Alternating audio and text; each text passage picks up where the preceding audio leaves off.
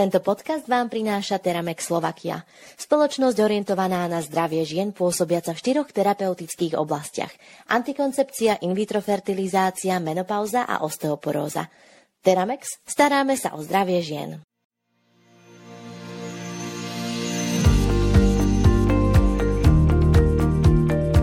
Zvýšenie miest zdravotníckých pracovníkov a zarátavanie odpracovaných rokov do praxe bude jednou z tém legislatívneho septembrového sumára. Dozviete sa aj to, z akých zariadení sa môže zdravotníkom ešte započítať prax. Rovnako sa dotkneme legislatívnych zmien, ktoré sa týkajú pediatrov. Lekárnici by mali spozornieť pri téme týkajúcej sa problematiky nadmerného predpisovania liekov s obsahom omamných a psychotropných látok a ich výdaja v lekárniach. Poradíme vám, ako máte v takom prípade postupovať.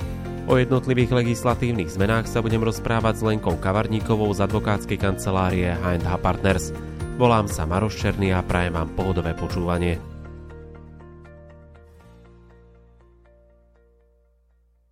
Od nového roka došlo v prípade zdravotníckých pracovníkov pracujúcich najmä v nemocniciach k navýšeniu ich miest, a to v závislosti od počtu odpracovaných rokov v zdravotníckých zariadeniach.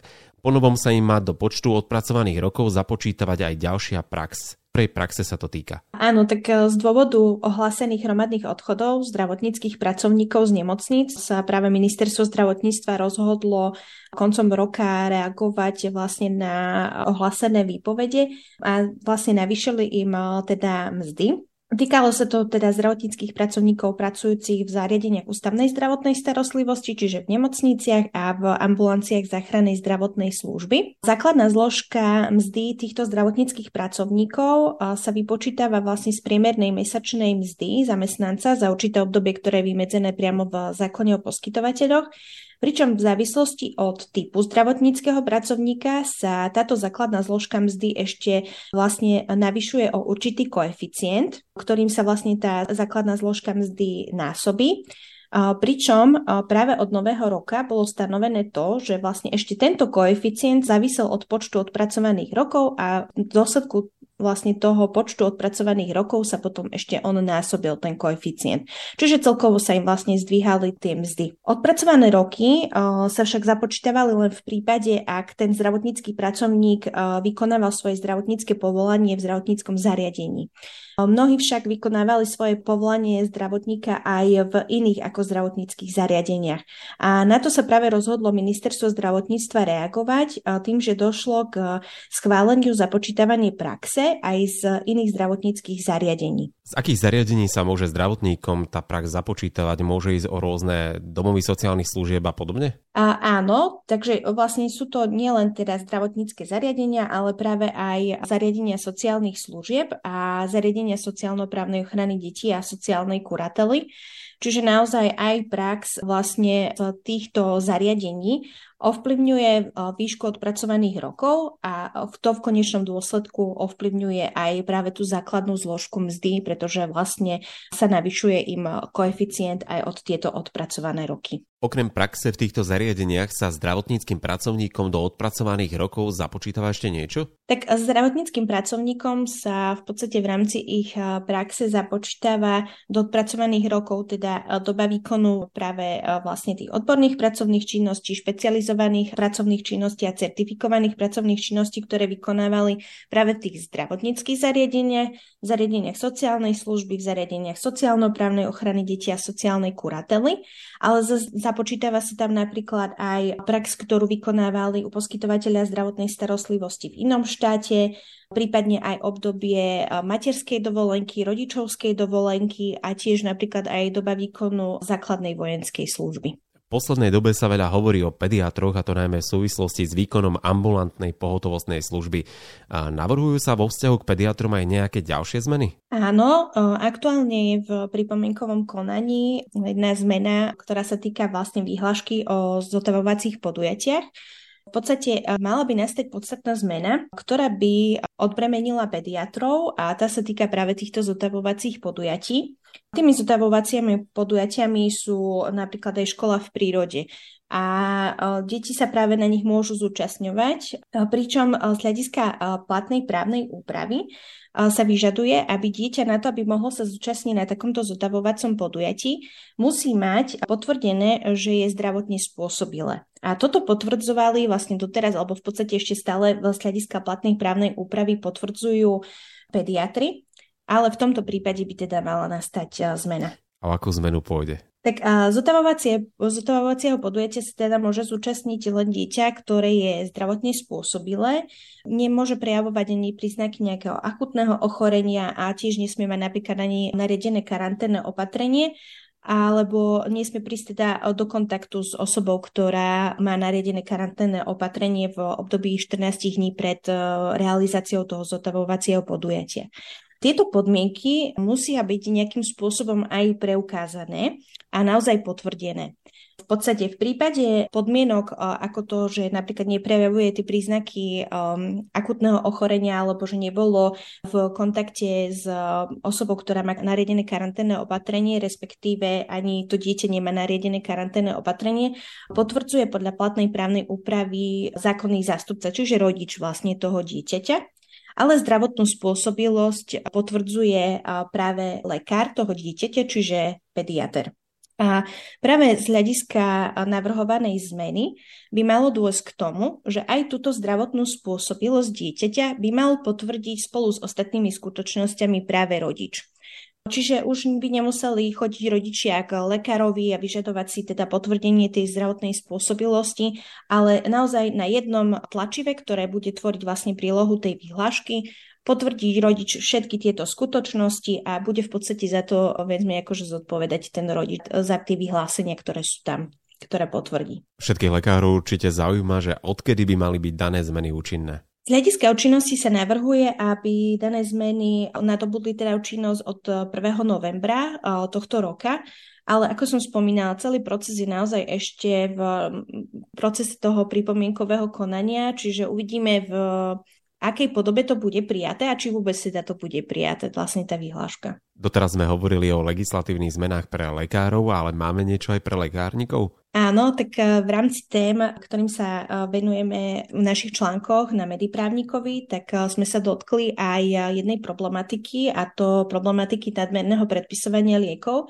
s obsahom omamných a psychotropných látok a ich výdaje vlastne v lekárniach. Predstavili sme si tam mm, vlastne jednu situáciu, že do lekárne napríklad opakovane chodí tá istá osoba s lekárskym predpisom na lieky, ktoré obsahujú vlastne tie omamné a psychotropné látky, ktoré nie sú predpísané ale na tú osobu ktorá ich vyberá. A okrem toho, tam tá osoba dokonca prichádza niekoľkokrát za mesiac, pretože má predpis napríklad ešte aj od všeobecného lekára. Nielen od lekára špecialistu, ale potom ide ešte aj k všeobecnému si to dať vlastne predpísať. No a vlastne to je reálne aj napríklad situácia naozaj, ktorá môže nastať a v podstate v prípade, ak si lekárnik vlastne takúto, takúto činnosť všimne, určite by mal spozornieť okrem toho, že spozornie, čo by mal urobiť, aké kroky ďalšie podniknúť? V prípade, ak si teda lekárnik naozaj všimne takúto situáciu, tak môže ísť o zneužívanie liekov na predpis a ich distribúciu tretím osobám. Naozaj z pohľadu trestného zákona, keď sa na to pozrieme, môže ísť o takú činnosť, ktorá by vlastne bola trestným činom naozaj špecifikovaným vlastne v trestnom zákone, ako nedovolená výroba omamných a psychotropných látok, jedov alebo prekurzorov, ich držanie a obchodovanie s nimi. To znamená, že lekárnik, ktorý má naozaj odôvodnené podozrenie, že zo strany lekára dochádza k nadmernému predpisovaniu liekov s obsahom vlastne tých omamných a psychotropných látok, a nič tým neurobí, tak môže sa aj on dostať do postavenia trestne stíhanej osoby. Čiže naozaj musia si na to lekárnici dávať pozor. Čiže preto, ak sa lekárnik s týmto pri výkone svojej činnosti stretne, tak musí vlastne to podozrenie zo spáchania trestného činu aj oznámiť. My sa pozrieme vlastne na to, že v podstate trestný zákon tak nepriamo stanovuje práve tú povinnosť oznamiť trestný čin, o ktorom sa teda dozvie človek, pretože ak teda neoznámi ten trestný čin, tak môže hroziť práve tej osobe, ktorá to neoznámila, tiež trest. V trestnom zákone máme vlastne upravený trestný čin neoznámenia trestného činu v prípade, ak dôjde teda k naplneniu stanovených podmienok, pričom samozrejme trestný zákon hrozí uložením aj trestu vlastne, ale to v prípade len konkrétne stanovených trestných činov. A e, trest hrozí napríklad v prípade neoznámenia trestných činov, kde e, horná hranica trestnej sadzby je 10 a viac rokov, alebo v prípade trestných činov korupcie. Čiže ostatné trestné činy viac menej ako keby nemáme povinnosť oznamovať, ale tých, tieto trestné činy naozaj sú to v podstate už také závažné trestné činy, e, ktoré máme povinnosť vlastne oznamovať. Čiže má ich povinnosť oznamovať naozaj aj lekárnik. A ako bude lekárnik vedieť, že má podozrivé konanie oznámiť a že môže ísť o trestný čin? Tak naozaj to je práve ten praktický problém, pretože pre právneho laika je naozaj ťažké rozlišiť, že či ide vôbec o trestný čin, alebo teda či to nie je trestný čin. A navyše naozaj, už keď sa pozrieme aj na to, že oznámiť máme trestné činy, kde horná hranica trestnej sadzby je 10 a viac rokov, no právny laik práve toto neovláda, že pri ktorých trestných činoch je tá trestná sadzba 10 a viac rokov. Čiže naozaj je to niekedy ako z toho praktického hľadiska veľmi ťažké, ale keď sa pozrieme naozaj už pri takejto situácii, kedy dochádza k nadmernému predpisovaniu liekov s omamnými a psychotropnými látkami, tak naozaj pri tom trestnom čine nedovolenej výroby je naozaj stanovená horná hranica trestnej sádzby 10 viac rokov. Čiže už v takomto prípade poradíme teda lekárnikom, že naozaj ak takáto situácia nastane, spozorujú to, tak je to potrebné oznámiť je možné danú situáciu riešiť aj inak? Má lekárnik ešte nejaké ďalšie možnosti, ktoré môže využiť? V zmysle zákona o liekoch sa um, lieky s omamnými a psychotropnými látkami predpisujú na osobitnom lekárskom predpise, ktorý je označený vlastne takým šikmým modrým pruhom. Pričom pri celkovo ako pri vydávaní liekov v podstate lekárnik má možnosť overiť si totožnosť osoby, ktorá si práve tie lieky vlastne v lekárni vyberá. A ak by napríklad nevedela preukázať svoju totožnosť alebo by išlo o inú osobu, tak lekárnik vlastne má v tomto prípade opravnenie vlastne ten liek nevydať. To znamená, že môže stopnúť, môže povedať, ale ja vám tento liek nevydám. Napríklad e, zároveň môže nastať aj tá situácia, že naozaj môže ísť len o nejakú chybu v tom e, recepte. A práve to má lekárnik možnosť skonzultovať s tým predpisujúcim lekárom. Čiže ak by mal podozrenie o tom, že o, e, naozaj proste v nadmernom množstve predpísal lekár tie lieky, tak môže e, zavolať priamo tomu predpisujúcemu lekárovi, s ním si to vyriešiť, naozaj môže ísť len o nejakú chybu, ale ak by e, to podozrenie e, nejako nebolo eliminované, tak určite by som v tomto prípade poradila tiež vlastne povedať tomu pacientovi, že mu nevydá vlastne lieky. Hej, lebo on má pochybnosti o tom lekárskom predpise a v tomto prípade taktiež nemusí vlastne vydať tie lieky. A už potom tú situáciu, ako síce samozrejme celkovo je to ako veľmi chulostivá situácia, lebo môže ísť vlastne ide lekárnik v podstate proti tomu predpisujúcemu lekárovi, ale v danom prípade naozaj môže sa potom lekárnik ešte obrátiť s podnetom aj vlastne na príslušný samozprávny kraj. Tak veríme, že nebudú musieť lekárnici ani lekári takéto prípady riešiť, alebo čo najnižšej možnej miere. To bolo všetko z dnešného sumára legislatívnych zmien. Ja vám ďakujem pekne za váš vklad, za vaše informácie, ktoré ste našim poslucháčom a všetkým, ktorí si vypočujú tento podcast, poskytli. Všetko dobré prajem, majte sa. Majte sa.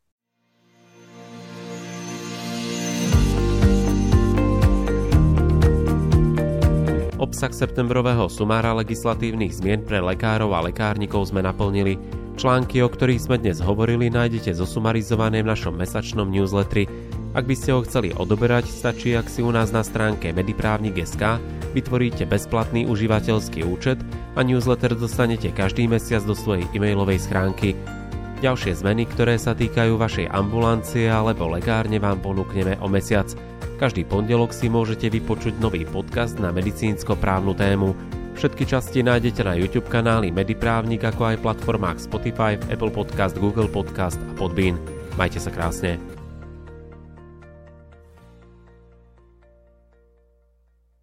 Tento podcast vám priniesol Teramex Slovakia. Spoločnosť orientovaná na zdravie žien pôsobiaca v štyroch terapeutických oblastiach. Antikoncepcia, in vitro fertilizácia, menopauza a osteoporóza. Teramex, staráme sa o zdravie žien.